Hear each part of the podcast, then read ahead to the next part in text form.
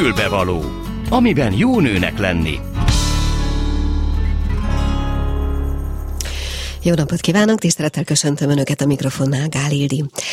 Nos, ez egy élőműsor minden alkalommal, és az élőműsor varázsa, hogy így mondjam, ma úgy szólt közbe, hogy a meghirdetethez képest valamiképpen változtatnunk kellett a vendégek név során, ugyanis valakik közülük, akik egyébként vendégek lettek volna a stúdióban, lemondták nem is olyan régen okkal, úgyhogy érthető a dolog. Emiatt viszont, vagy hát ennek köszönhetően talán is fogalmazhatok így, kicsit mélyebben bele tudunk menni abba a két másik témába, amit már ajánlottam önöknek.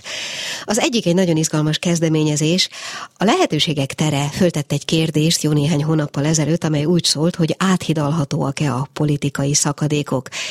Nos, erre megpróbáltak úgy választ keresni, hogy önkéntes jelentkezőkből toborozva egy csoportot a szociodráma eszköztárával próbálták ennek a kérdésnek a tapasztalatait, a, a viszonylatait, az egymáshoz való viszonyulásait körbejárni, és ezekről a foglalkozásokról, amelyek egyébként nagyon érdekes, hogy a választások előtt és után is zajlottak, Szóval ezekről készült egy dokumentumfilm is. Nos, erről a dokumentumfilmről, illetve magáról a vállalkozásról beszélgetünk nem sokára Hegyi Dórával és Blaskó Ágnessel. Utánuk pedig a félkettes hírek után a szenzorosságról lesz majd szó. A szenzorosság alapvetően egy a gyerekek körében gyakran előforduló pszichológiai, pszichiátriai, egyfajta túlérzékenységet jelent, amelyben bizonyos gyerekek bizonyos dolgokra nagyon intenzíven reagálnak, hangokra, fényekre, olykor ruhadarabokra, akár az, a táplálkozás valamely összetevőjére, vagy a táplálék valamely összetevőjére, szóval, hogy nagyon túlérzékeny módon reagálnak bizonyos dolgokra, és ez olykor még dürohamot is ki tud válni váltani belőlük, hogy ezzel mit lehet kezdeni, hogy lehet vigyázni, hogy lehet megelőzni ezeket a reakciókat. Erről lesz szó fél kettő után. Madarasi Szűcs Anna, pszichiáter, gyerekpszichiáter lesz ez ügyben a segítségünkre. Így néz ki tehát a mai felhozatalásuk. A Klubrádió női magazinja tényleg fülbevaló. Szóval, ahogy mondtam, a lehetőségek tere képviseletében itt van a vonalban Hegyi Dóra és Blaskó Ágnes. Halló!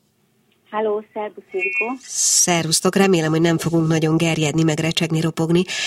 Szóval én ugye azt mondtam, hogy jó néhány hónappal ezelőtt föltettetek egy kérdést, arra a kérdésre nem tudom persze, hogy születette válasz, de tapasztalat egészen biztosan született, mert hogy több hónapon keresztül folytak ezek a játékok a szociodráma eszközeivel, illetve utána még viszonylag hosszú időn keresztül eh, létrehoztatok egy dokumentumfilmet. Hogy volt ez az egész? Születette válasz?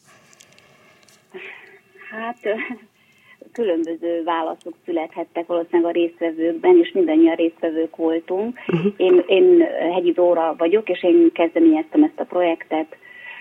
Méghozzá azért, mert magam is érintett voltam ebben a politikai szakadék témában, és azt szerettem volna, hogy, vagy az volt az érzésem, hogy ez sok, sok más embert is érint. De elsősorban a lehetőségek tere fiataloknak szeretne mm, lehetőséget kínálni, hogy nem hagyományos iskolai keretek között próbálja ki magát, és próbálkozzon a kritikai gondolkodásra, ezzel, ehhez szeretnénk eszközöket adni.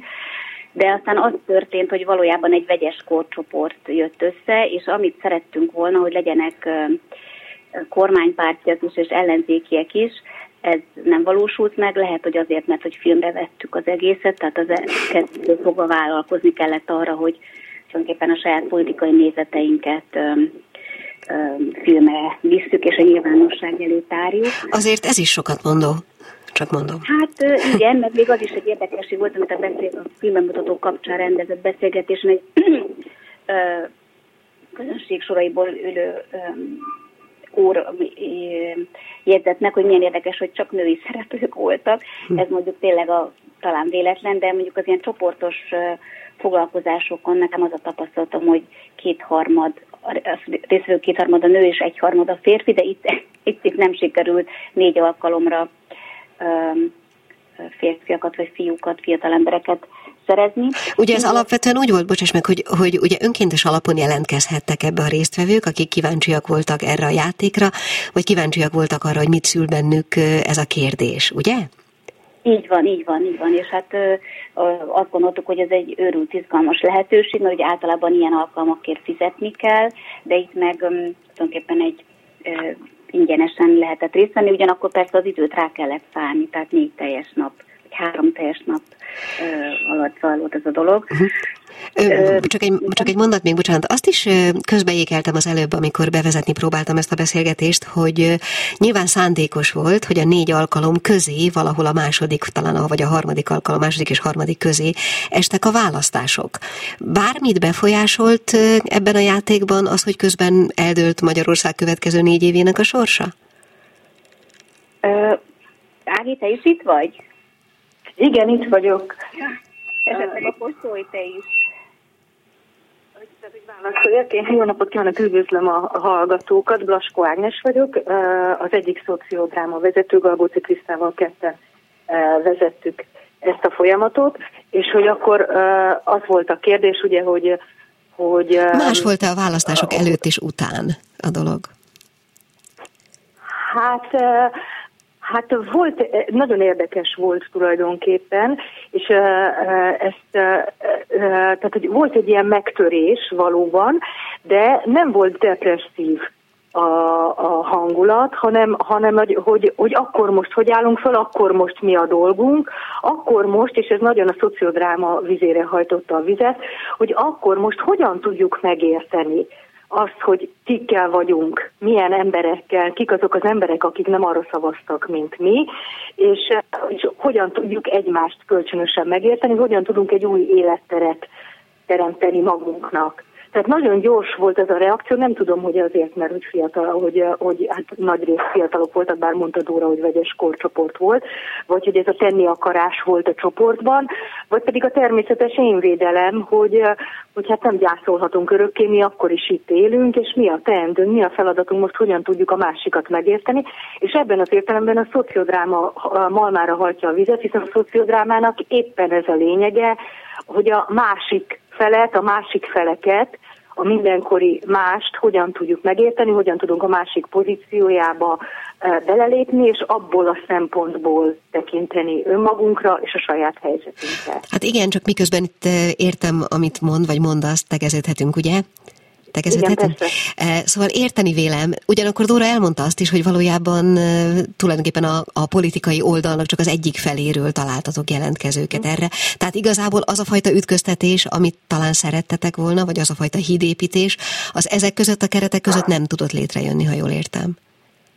Hát ez egy nagyon izgalmas dolog mindig a, ebben a módszerben, a szociodrámában, hiszen föl tudjuk rakni a társadalomnak minden szegmensét, akár horizontálisan, akár vertikálisan, és a felrakni alatt, bocsánat, ezt a kifejezést szoktuk mondani, tehát hogy színpadra tudjuk vinni, meg tudjuk jeleníteni a társadalom minden szegmensét, és a projekcióink alapján ugye ki tudjuk fejezni, bele tudunk lépni a másik szerepébe. Tehát nagyon nagy megértést tudnak születni szélsőségesen más álláspontokból is, hiszen beleállok, és elkezdem megérteni, hogy az ő szemszögéből uh, hogyan néz ki a világ. Uh-huh. Uh, tehát a szociodráma képes arra, hogy a jelen nem lévőknek az álláspontját megmutassa, Viszont ugye arra is képes, bár ugye ez mindig nehéz e, dolog, hogy, a, hogy a, az egymással szemben állók vagy vitában álló e, e, feleket közös térbe hozza, és facilitálja e, az ő kölcsönös megértésüket. Uh-huh. Tehát, hogy, hogy, hogy nyilván az egy másik helyzet lett volna, és abban az értelemben társadalmilag fontosabb, hogy itt a kétoldalú érzékenyítés uh-huh. fontos lenne. Mit tett ehhez az egészhez hozzá? Azt értem, hogy létrejött egy ilyen játék, és hogy valamelyes kíváncsiságot, illetve ezt a másik oldalba való belehelyezkedést ezt lehetővé tette. Miért volt szükség, hogy ebből film is készüljön?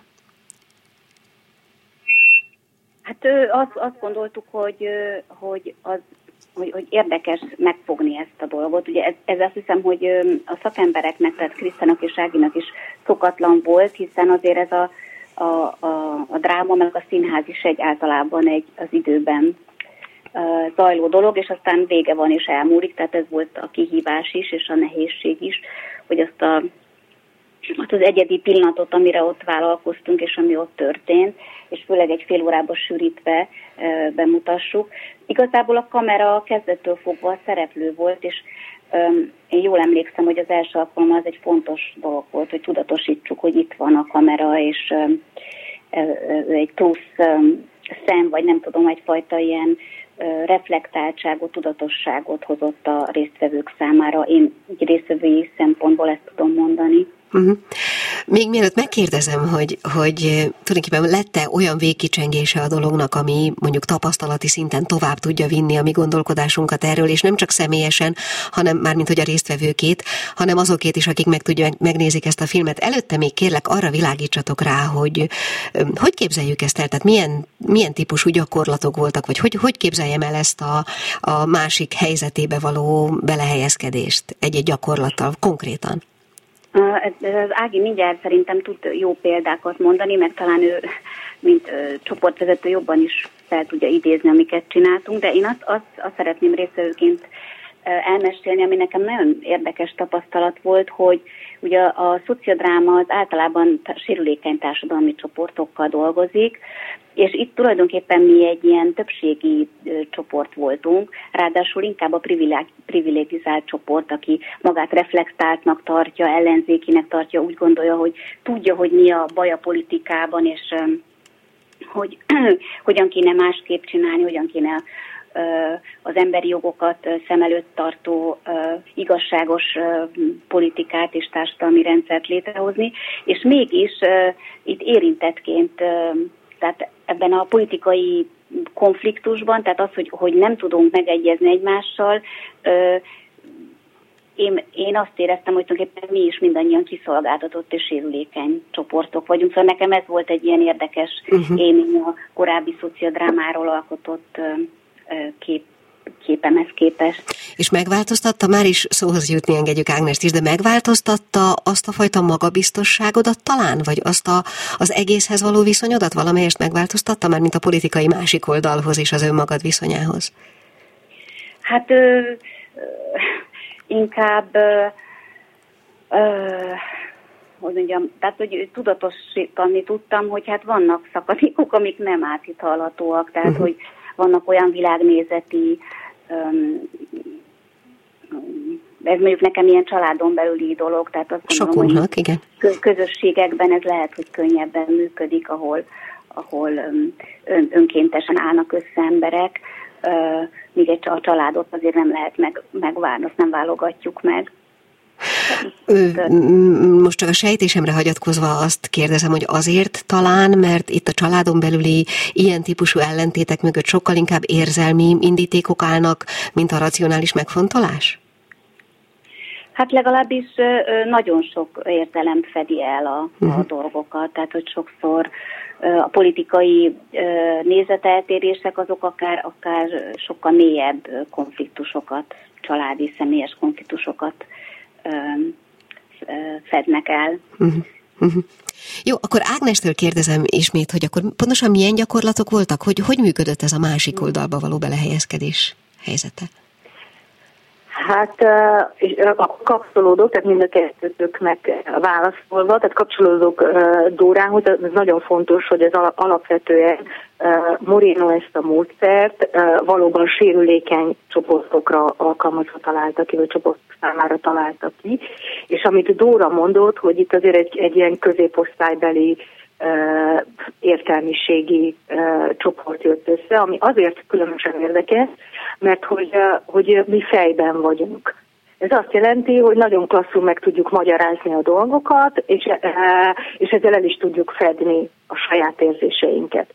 És a szociodrámával e, tulajdonképpen azt tudjuk megtenni egy ilyen jellegű csoportnál is, hogy hozzáférünk e, azokhoz a rétegekhez, amiket gyakorlatilag elfedünk a verbalizálással és a szavakkal. Mert a dráma lényege az, hogy attól, hogy beleállunk egy pozícióba, és elkezdünk abból a szempontból érvelni, gondolkodni, abból a szempontból el is kezdünk ugyanazzal a mozdulattal érezni is.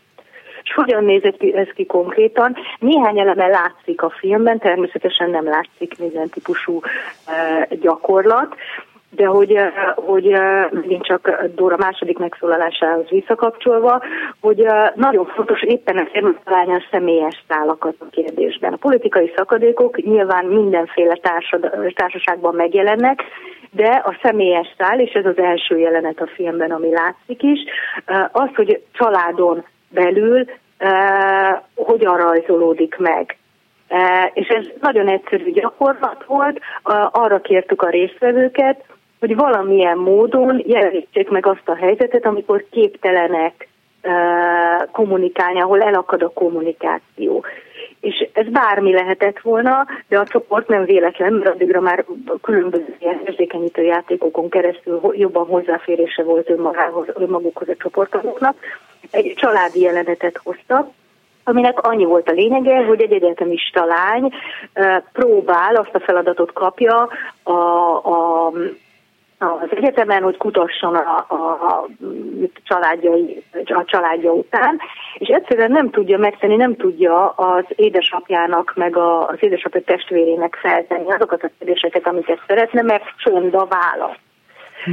És nagyon szépen kirajzolódik, hogy, hogy gyakorlatilag a jelenlegi politikai szakadék eredete egy transgenerációs kérdés tehát az, hogy, hogy azoknak az embereknek, akik, akik válaszolhatnának, tehát az egyetemista lány édesapja és testvére, annyira élő az ő édesapjuknak és nagyapjuknak a története, hogy ők nem tudják megválaszolni, hogy a politikát hibáztatják a sorsukért, a saját uh, életükért. A személyes és abból a pozícióból, mm. ezekből a gyökerekből már uh, nem uh, képtelenek, már csak a csend van, és az egyetemista az ifjúi hívvel, az adott esetben másfajta hozzáállásával már ezt nem tudja áthidalni. Ezt megmutatták nagyon egyszerűen egy szoborban, ami annyit jelent, hogy kitették a halott nagypapát a színpadra, az édesapát és a, a testvért és az egyetemista lányt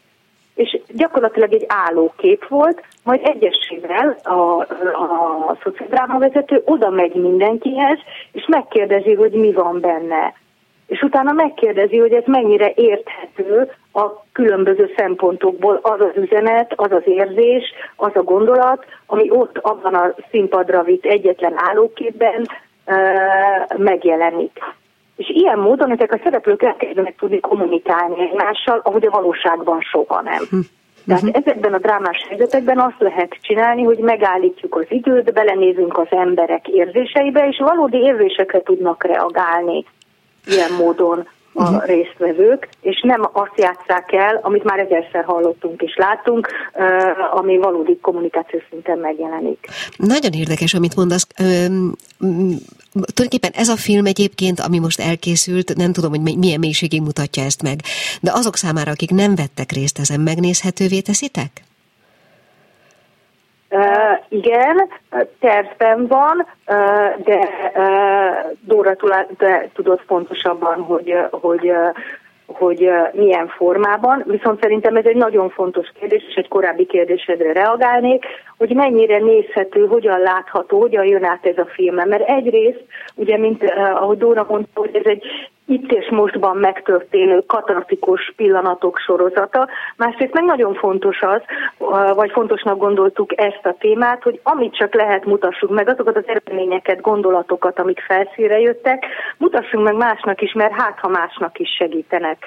És egyrészt családi vonalon, másrészt pedig azért volt egy olyan törekvés is, hogy, hogy, hogy értsük meg a, a nem családi, hanem a kis egyéb közösségeinkben, kis és nagyobb közösségeinkben megjelenő szakadékokat, és uh, még egy fél mondatot mondok, hogyha megengeditek, hogy, uh, hogy azért is érdekes, hogy ezek az érzések megjelennek, a színpadon, mert nagyon hamar kiderült, hogy gyakorlatilag akár kivel is kommunikálunk politikáról, egymás félelmei beszélgetnek. És hogyha a félelmekre tudok reagálni, arra, hogy, hogy nem adhatom fel az elveimet, én a Kádár korszakban nőttem föl, az én múltamat kéne megtagadni ahhoz, hogy most mást állítsak. Tehát, hogyha én erre érzékeny vagyok a beszélgető partnerem esetében, és erre tudok reagálni, akkor más szinten kezdődik el a kommunikáció. Uh-huh.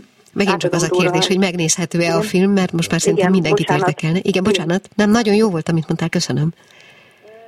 szeretnénk, tehát most amikor bemutattuk, akkor egy beszélgetést szerveztünk köré, és az, az, az nagyon jót tett a dolognak, tehát hogy, hogy miután a film elég rövid és, és töredékes, ezért, ezért jó, hogyha van köré beszélgetés, ahol ugye a szociodrámáról is volt szó, ezen kívül jelen volt egy politikai jellemző, meg egy filmes, tehát Szászjáron politikai jellemző volt jelen, aki a, a Kobiton szerzőtársaival írt egy, egy cikket hasonló témában, hogy, hogy miért szakadt szét az ország a különböző politikai polarizációk mentén. Viski Ábel filmrendező volt ott, aki, aki maga is érdekelt a részvételi filmezésben, tehát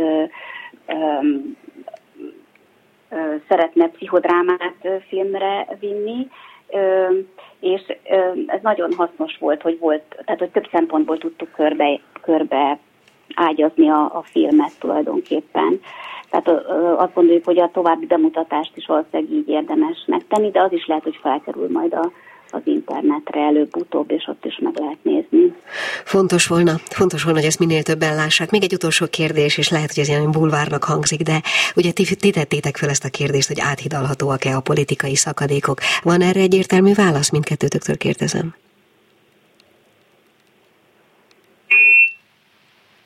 Ezek valószínűleg egyéni ezekre egyéni válaszok adhatók. Az biztos, hogy, hogy a beszélgetés és a gondolkodás erről nagyon fontos. Tehát az elzárkózás helyett, ahelyett, hogy egymásnak hátat fordítunk, és mindenki a maga buborékjában él, és össze, összeugrik a gyomra, hogyha arra gondol, hogy, hogy egy másik oldalon állóval kell beszélni. Menni kell a nagypapáikhoz ebédre. Igen, értem. annál, annál sokkal jobb, hogyha erről még hogyha csak egyelőre csak egy oldalon tudunk beszélgetni. Jó, hát szerintem nagyon fontos dolgot csináltatok, és mindenképpen, hogyha megnézhetővé teszitek a filmet, akkor arról szerintem mi is hírt adunk majd. Hegyi Dórát és Blaskó Ágnest hallották a lehetőségek tere kérdésfeltevése, illetve dokumentumfilmje kapcsán. Köszönöm szépen, sziasztok! Folytatódik a Klubrádió ékszere, a fülbevaló. És most hamarosan valami egészen más témával megyünk tovább. Elsősorban a gyerekek szüleinek, illetve azoknak a felnőtteknek a figyelmébe ajánlom ezt, akik gyerekekkel foglalkoznak. A szenzoros túlérzékenységről lesz szó, és várom a telefonvonal túlsó végére Madarasi Szűcs Anna pszichiátert, gyerekpszichiátert. Arról lesz ugyanis szó, amikor a gyerekeink, tanítványaink olyan ö, váratlan módon reagálnak különböző ingerekre, amelyek akár még dükitörést is okozhatnak náluk, hangokra, fényekre, zajokra, ö, különböző ruhadarabokra, amik esetleg problémát okozhatnak, amint cipzár, gomb, talál található, amit valami miatt nem szeretnek, illetve ezek a gyerekek azok, akik például az ételek között válogatva bizonyos formájú ételeket, bizonyos ö, állagú ételeket nem szívesen esznek meg, és így tovább. Szóval ezt a fajta érzékenységet hívjuk szenzoros érzékenységnek, és ha igaz, akkor Madarasi Szűcs Anna pszichiáter itt is van a vonalban. Halló! Jó napot kívánok! Jó napot kívánok! Nem, nagyon örülök. Remélem, hogy nem mondtam ezzel nagy butaságot, vagy nem tudom mennyire hallotta, hogy próbáltam körül, körülírni magát a fogalmat. Csak egy picit hallottam, de abban semmi butaság nem volt. Akkor jó, tehát arra gondoltam, hogy amikor a gyerekek túlérzékenyen, vagy nagyon érzékenyen reagálnak hangokra, zajokra, váratlan ö, dolgokra, amik a világból jöhetnek, és ezek olykor nagyon intenzív reakciókat, akár dürohamot is képesek kiváltani náluk. Így van. Miből fakad ez, és milyen életkorban jellemző? Talán mielőtt erre válaszolok, megígérem, hogy visszatérünk erre, de annyit hagyja ezek meg, hogy egy picit most így a, ebből az egész szenzoros témából, amikor erről beszélünk, hogy túlérzékenység, akkor kiemelünk egy, egy, egy alrészt, de valójában ez nem úgy van, hogy valaki mindig csak túlérzékeny, hanem a legtöbb esetben ez inkább egy ilyen komplex inger feldolgozási zavar, amit úgy is hívnak, hogy szenzoros feldolgozási zavar vagy szenzoros diszfunkció. És ennek a részeként attól függően, hogy éppen milyen állapotban van az idegrendszerünk, változó lehet az, hogy hogyan reagálunk a különböző ingerekre. Van olyan, hogy nagyon érzékenyen, van olyan, hogy alulérzékelünk, és vannak olyanok is, akiknél pedig egy ilyen ingerkeresést látunk folyamatosan, meg még ezen kívül is vannak más eltérések a szenzoros diszkrimináció és a szenzomotoros válasznak az eltérései, szóval ez egy ilyen kicsit bonyolultabb kép, uh-huh. de, de a kérdésre válaszolva, hogy ez mikor lehet látványos, alapvetően a, a, a, a viselkedés megfigyelésben, ahogy a gyerekek mondjuk közösségbe kerülnek, vagy cseperednek, nagyon sokszor azt látjuk, hogy valamilyen külső ingerre más választ ad, mint ahogy mi gondolnánk. És azért használom tudatosan azt, hogy más, mert hogyha ő másként érzékeli a külvilágot, már mint az adott gyermek, akkor számára nyilvánvalóan az a, az érthető válasz, és kívülről ez lehet túlzó, vagy lehet olyan is, hogy nem válaszol, az, a szülők már nagyon gyakran akár a mozgásfejlődés fázisában gyanakodnak, akár az izomtónus elosztási zavarok kapcsán már gondolhatunk erre, de aztán később nagyon sok más eltérés, és hát kinek micsoda, minden, minden szenzoros modalitásban megjelenhetnek eltérések, úgyhogy elég változó, hogy milyen időszakban fordulnak hozzánk. Azért általában már így a kisavadáskorban ezek felszoktak merülni. Uh-huh. Mi lehet az az első, vagy az első közötti gyanús jel, amire a szülők felszoktak figyelni? Mm, azt hiszem, hogy már nagyon hamar felfigyelnek az eltérésekre, csak akkor talán még nem kötjük ezt az érzékeléshez, uh-huh. de már a csecsemőkkel kapcsolatban sokszor megjegyzik, hogy hogy az volt a tapasztalatuk, hogy nem tudják letenni a gyermeket, mert akkor azonnal sír, vagy, vagy éppen nem tudják fölvenni, mert mm, kitolja magát szinte a, a gondviselőnek a, az öleléséből, vagy a fizikai kapcsolattól egy kicsit így eltolja magát, hogy nem tud elaludni csak akkor, hogyha megy a pára elszívó, vagy vagy mm, furcsán figyeli a, a kezét közelről, és nem a játékokkal játszik, Szóval nagyon sok apró eltérés, és hát ugye a mozgás fejlődés meg a beszédfejlődés eltéréseiben is láthatunk bármit, ami, ami egy ö, eltérő idegrendszeri fejlődésre utal, és ennek egy része vagy egy sajátossága lehet a szenzoros feldolgozás zavarra. Uh-huh. Azért azt gondolom, hogy ezzel, ezzel a dologgal nem könnyű szülőként bánni, vagy akár csak együtt élni is, mert nyilván onnantól kezdve, hogy az ember észreveszi, hogy valami furcsa, valami más, másképp van, onnantól kezdve azzal el kell kezdeni, gondolom, valamit tenni, és nem csak orvosi értelemben, hanem egyszerűen a napi rutin értelmében is. Teljesen egyetértek. Azt, azt, azt látjuk, hogy, hogy nagyon sok esetben eleve az a, a bizonytalanság a szülőkben, hogy vajon ezt mi rontottuk el, hogy, hogy ez, ezt vajon nekünk kellett volna másképp csinálni. Már ez egy, egy hogy is mondjam, bénító erejű kérdés tud lenni, és azért is javasoljuk mindig azt, hogy forduljon a szakemberhez, hogyha egyáltalán a gyanúja felmerül, mert a legjobb esetben mondjuk azt fogja mondani a szakember, hogy nincs semmi komolyabb probléma, ezt meg ezt kell csinálni, vannak olyan terápiák vagy fejlesztések, amik nagyon sokat tudnak segíteni, azért, hogy ez később ne okozom más eltérést, vagy, vagy a mindennapokban ne okozom problémát. Ö, ö, tehát maga, maga az szerintem, hogy választ kaphatnak, az nagyon sokat tud adni. Uh-huh. És utána még mindig ott van az a kérdés, ami valószínűleg egy picit nehezebb, vagy talán nagyobb félelem övezi, hogy sokszor ezek az érzékszervi feldolgozási sajátosságok utalhatnak egy, egy bonyolultabb, akár diagnózissal is megnevezhető idegrendszeri fejlődési atípiára és, és az pedig egy komplexebb kivizsgálás tárgyát kell képezze. Itt most gondolok akár az autizmus spektrum állapotra, vagy az ADHD Tourette szindrómára, ezeknek azért nagyon nagy százalékban, sőt azt gondoljuk, hogy nem is feltétlenül állnak enélkül, tehát ott meg fogjuk találni ezeket a sajátosságokat. Uh-huh. Én azt gondolom, hogy most ebben a műsorban azzal segítünk a legtöbbet talán azoknak, akik minket hallgatnak és érintetnek érzik magunkat, hogyha, magukat, hogyha mondunk néhány olyan konkrét példát, ami, ami ilyen jellegű viselkedésbeli zavar, enyhe tünete, amire ő fölfigyelhet, és már nem csak a csecsemőkorban, tehát nem csak a, a mozgásbeli első dolgokra gondolok, hanem mondjuk a kisavodáskorban, vagy akár később hogy mik lehetne azok, amik, amik alapján ők gondolhatnak Hát igen, mi, mi, az, ami, uh-huh. mi az, ami furcsa lehet, uh-huh. mi az, ami f- okay. fölkeltheti az érdeklődést, akár az óvónőjét, vagy akár a kicsit később a tanárét? Amire odafigyelhetünk, azok mondjuk a következők, most próbálom így a teljességigénye nélkül, de például láthatunk olyat, ami nem biztos, hogy elsőre valamilyen szenzoros feldolgási zavarra gondolom, de olyat, hogy mondjuk az aktivitási szintje a gyermeknek eltér a korosztályra jellemzőtől, mondjuk szokatlanul magas, tehát folyamatosan mozog és jön megy, és állandóan valami új dolog után néz, és új tevékenység után néz, és semmi nem köti le hosszabb ideig, vagy szokatlanul alacsony az aktivitási szintje, és mondjuk egy-egy játékkal, nem tudom, három-négy órán keresztül is eljátszik egyedül. Láthatunk olyat esetleg, hogy nagyon alacsony vagy magas az inger küszöbe a gyermeknek látszólag bizonyos érintések, vagy vizuális ingerek, vagy a hangok területén. Tehát, hogy egy számunkra kevésbé hangos zajra is azonnal érzékenyen reagálnak.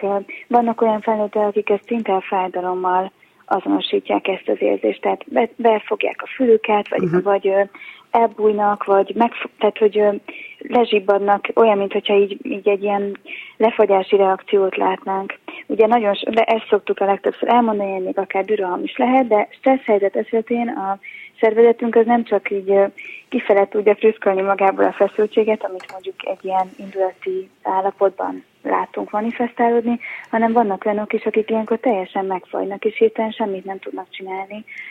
Az is, az is lehet egy stresszre adott válaszreakció. Láthatunk olyat, vagy gondolhatunk esetleg a koordinációs nehézségek, vagy a koordinációs zavarok kapcsán is szenzoros feldolgozási eltérésre. Amit említettem, erre megkésett beszédfejlődést, vagy azt, hogy alacsonyabb nyelvi készséget látunk a korosztályhoz képest, esetleg olyat, hogy megkísért mozgásfejlődés, vagy, vagy a nagy mozgásfel finom motorika terén valamilyen eltéréssel szembesülünk. A általánosságban így a, amiket magatartás problémának apostrofálunk, vagy beilleszkedési nehézségnek, ezek közt is nagyon sokszor láthatunk szenzoros komponenseket, vagy hát szenzoros feldolgozási uh-huh. eltűrésre utaló tehát nagyon sok, sok esetben ezekben a szociális közegekben is találkozhatunk problémával, ami, ami esetleg ebből fakad. Még, még, még menjünk konkrétabb területre? Nem, szerintem ezzel most elég sokat segítettünk. Okay. Inkább az érdekelne most ebben a pillanatban, hogy erre a típusú működésre is jellemző-e az, hogy minél hamarabb észrevesszük ezt a rendellenességet, annál többet lehet rajta javítani. Feltétlenül, feltétlenül. Nagyon sok szempontból. Az egyik az, hogy azzal, hogy korán megismerjük, meg korán ö, érzékeljük, hogy miről is van szó, nyilván a, a megértés is egy mélyebb fokú megértés tud lenni. És azért nagyon sok esetben nem is maga a szenzoros feldolgozási nehézség az, ami, ami a nagy problémát okozza, hanem az, hogy, hogy ez képez egyfajta, hogy is mondjam, gátat a, a szülő és a, vagy a gondozó és a gyermek, vagy a, mondjuk a pedagógus és a gyermek között, és valahogy mind a ketten ennek a falnak a két oldalán egy meg nem értettséget, vagy egy tehetetlenséget éreznek. A gyermek azt érzékeli, hogy, hogy nincs biztonságban, folyamatosan frusztrált, úgy érzi, hogy, hogy ha neki valami nehézsége van, akkor nem biztos, hogy a környezete arra úgy tud reagálni, ami neki segítő, és a szülő is a másik oldalon, vagy a óvónéni úgy érezheti, hogy nem tudja, hogy hogy segítsen, mert a klasszikus eszközök, vagy ami neki magától értetődő, vagy kézenfekvő lenne, az nem, az nem jó. És abban a pillanatban, amikor ezt, ezt néven tudjuk nevezni, vagy egy kicsit pontosabban átlátjuk, akkor tudunk abban segíteni, hogy a konkrét viselkedéseket konkrét helyzetekben mit tehetünk, és ez tényleg minden gyermeknél eltérő, tehát ebben nagyon nagy szerepe van szerintem a szakembereknek. Ezen túlmenően pedig vannak olyan ö, terápiák, amik kifejezetten erre, ö, vagy ez, ennek a megsegítését célozzák, és még, még kamaszkorban, meg a későbbi időszakban sem mondhatjuk azt, hogy ez fölösleges, mert, mert akár a másodlagos nehézségekkel, vagy a tanulási zavarokkal, vagy bármivel, ami esetleg ezen alapul, vagy ehhez ezzel összefüggésben el lehet dolgozni. Tehát akár egy kamasz csoportban is nagyon fontos szerepe van annak, hogy beszéljünk a saját szenzoros élményeinkről, arról, hogy mi az, ami komfortos, mi az, ami diszkomfortos, és mit tudunk tenni ezekkel. Nyilván ebben a korban már jóval többet támaszkodunk a kognitív megküzdésre. Hm. Sok ilyen jellegű elváltozásra mondják azt, hogy ugyan már majd kinövi az a gyerek. Erre a dologra ez igaz lehet bármilyen mértékben? Akár a... Igen, bocsánat. Me, igen, me, meg egy kicsit megoszlanak ezzel kapcsolatban a vélemények. A nagyobb intézmények, ahol ezzel komolyan dolgoznak, és hát azért az utóbbi 10-15 évben nagyon nagy mennyiségű tudományos kutatás is övezi így a kérdést. Az ő véleményük az az, hogy kevésbé állíthatjuk azt, hogy ez csak úgy kinőhető. Nyilvánvalóan az idegrendszerünk érik folyamatosan, illetve hát a 20 pár éves korunkig azért nagyon nagy mértékben változik, és és ebben az időszakban természetesen számíthatunk arra, hogy a spontán írés következtében sok minden helyre rázódik, vagy, vagy enyhülnek a tünetek, vagy csökkennek a nehézségek, de egyáltalán nem biztos az, hogy ez csak úgy spontán mindenestől mm, regrediálva, mindenestől eltűnnek a problémák, és még, még mindig ott van az is, hogy hogy vajon a megértés akkor hova tűnik, hogyha ha csak úgy rálegyintünk, hogy ez majd, uh-huh. majd eltűnik. Egy korábbi műsorban ö, beszélgettünk viszonylag hosszan az autizmus kapcsán sok mindenről, és ott hangzott el az a mondat, hogy ö, amikor egy bizonyos intézménybe vagy egy bizonyos intézkedési körbe kerülnek, vagy látókörbe inkább azt mondom, gyerekek, ö, és akkor mindig megkérdezik a szülők, hogy, hogy ez egy örökletes állapot talán tőlem van, és egyszer csak a, azt mondta a, a szakember, hogy többeknél volt olyan felismerés, hogy maga a szülő nem tudott önnön autizmusáról, de mm-hmm. ő már látta, hogy egyértelmű jeleket mutat, noha gyerekként egyáltalán nem diagnosztizálták, csak most felnőttként vagy rádöbben, vagy nem. Mm-hmm. Ilyenről itt beszélhetünk? Teljes, teljesen, igen, pontosan. És nagyon izgalmas is tud lenni ez a kérdés, mert a, a szülők közül nagyon sokan, ahogy erről elkezdünk beszélni, vagy mélyebben megismerik ezt a kérdéskört, akkor, akkor úgy rácsodálkoznak, hogy hát nem véletlenül megyünk mi oda nyaralni, ahova megyünk, meg nem véletlenül a számomra a kikapcsolódás, hogy. Tehát azért akaratlanul, vagy nem is azt mondja akaratlanul, hanem talán nem feltétlenül tudatosulóan, de nyilván az, ahogyan érzékeljük a világot, az alakítja a mindennapjainkat, meg a mi saját viselkedésünket is. Ez természetesen mindegyikünk esetében más és más és nem biztos, hogy zavar szintjén jelentkezik, uh-huh. de azért vannak olyan felnőttek, akik, akik el tudják mondani a, a saját tapasztalataikat, és amit talán még hozzátennék az az, hogy, hogy, hogy, hogy az a mód, ahogy az idegrendszerünk működik, abban az esetben, hogyha ez nagyon sok frusztrációval jár, az, hogy nem értenek meg, uh-huh. vagy, vagy esetleg annak az élménye, hogy, hogy inadekvát az én reakcióm a többiekéhez képest, az nagyon sokszor izolálja ezeket az embereket. Tehát valahogy azt élik meg, hogy hát én furcsán reagálok, én más vagyok, ez valami problémát jelent, és ez sajnos az én képükre nagyon nagy hatással van. És nyilván a gyerekekkel is azért foglalkozunk, hogy megelőzzük ezeket a ezeket a téves gondolattársításokat, hogy ez azért van, mert velem baj van. És a szülők is nagyon sokszor ezt mondják el legelőször, hogy én egész életemben azt hittem, hogy velem van valami baj. Hm. És közben meg nem, nem erről van szó. És ha egyébként olyan felnőttel találkoznak önök, akinél ez nem diagnosztizálódott, de most felnőttként rádöbben, akkor is tudnak neki tanácsot adni, bármi kezelést esetleg?